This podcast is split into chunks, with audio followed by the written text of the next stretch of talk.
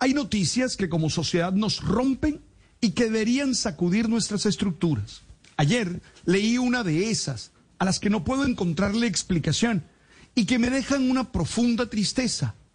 Me refiero a la del suicidio de Drake Hartman, un niño de 12 años que decidió quitarse la vida por causa del bullying que sufría por un compañero de clases. Seguro muchos salen a decir que se trata de una generación de cristal y que eso en el pasado no sucedía, lo cual no es más que una excusa para justificar lo que no se puede justificar.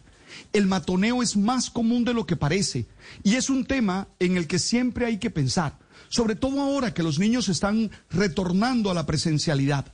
No olvidemos que según cifras del portal de psicólogos Bogotá, en América Latina, siete de cada diez niños sufren de este flagelo, ya sea por una burla que, que parece inofensiva o un acoso constante y fuerte. Y en nuestro país, las cifras según la Fundación Universitaria de Ciencias de la Salud dice que uno de cada cinco niños es acosado, sin contar los casos que por miedo no se registran. Los padres de familia deben ser capaces de estar listos para acompañar a sus hijos en el proceso educativo. Y creo que por lo menos pueden pensar en cinco cosas para sacarlos adelante en medio del ambiente hostil del bullying. Primero, deben fortalecer la autoestima de sus hijos y hacerles conscientes de que ellos son personas valiosas, con cualidades y que nada ni nadie puede hacerles creer lo contrario.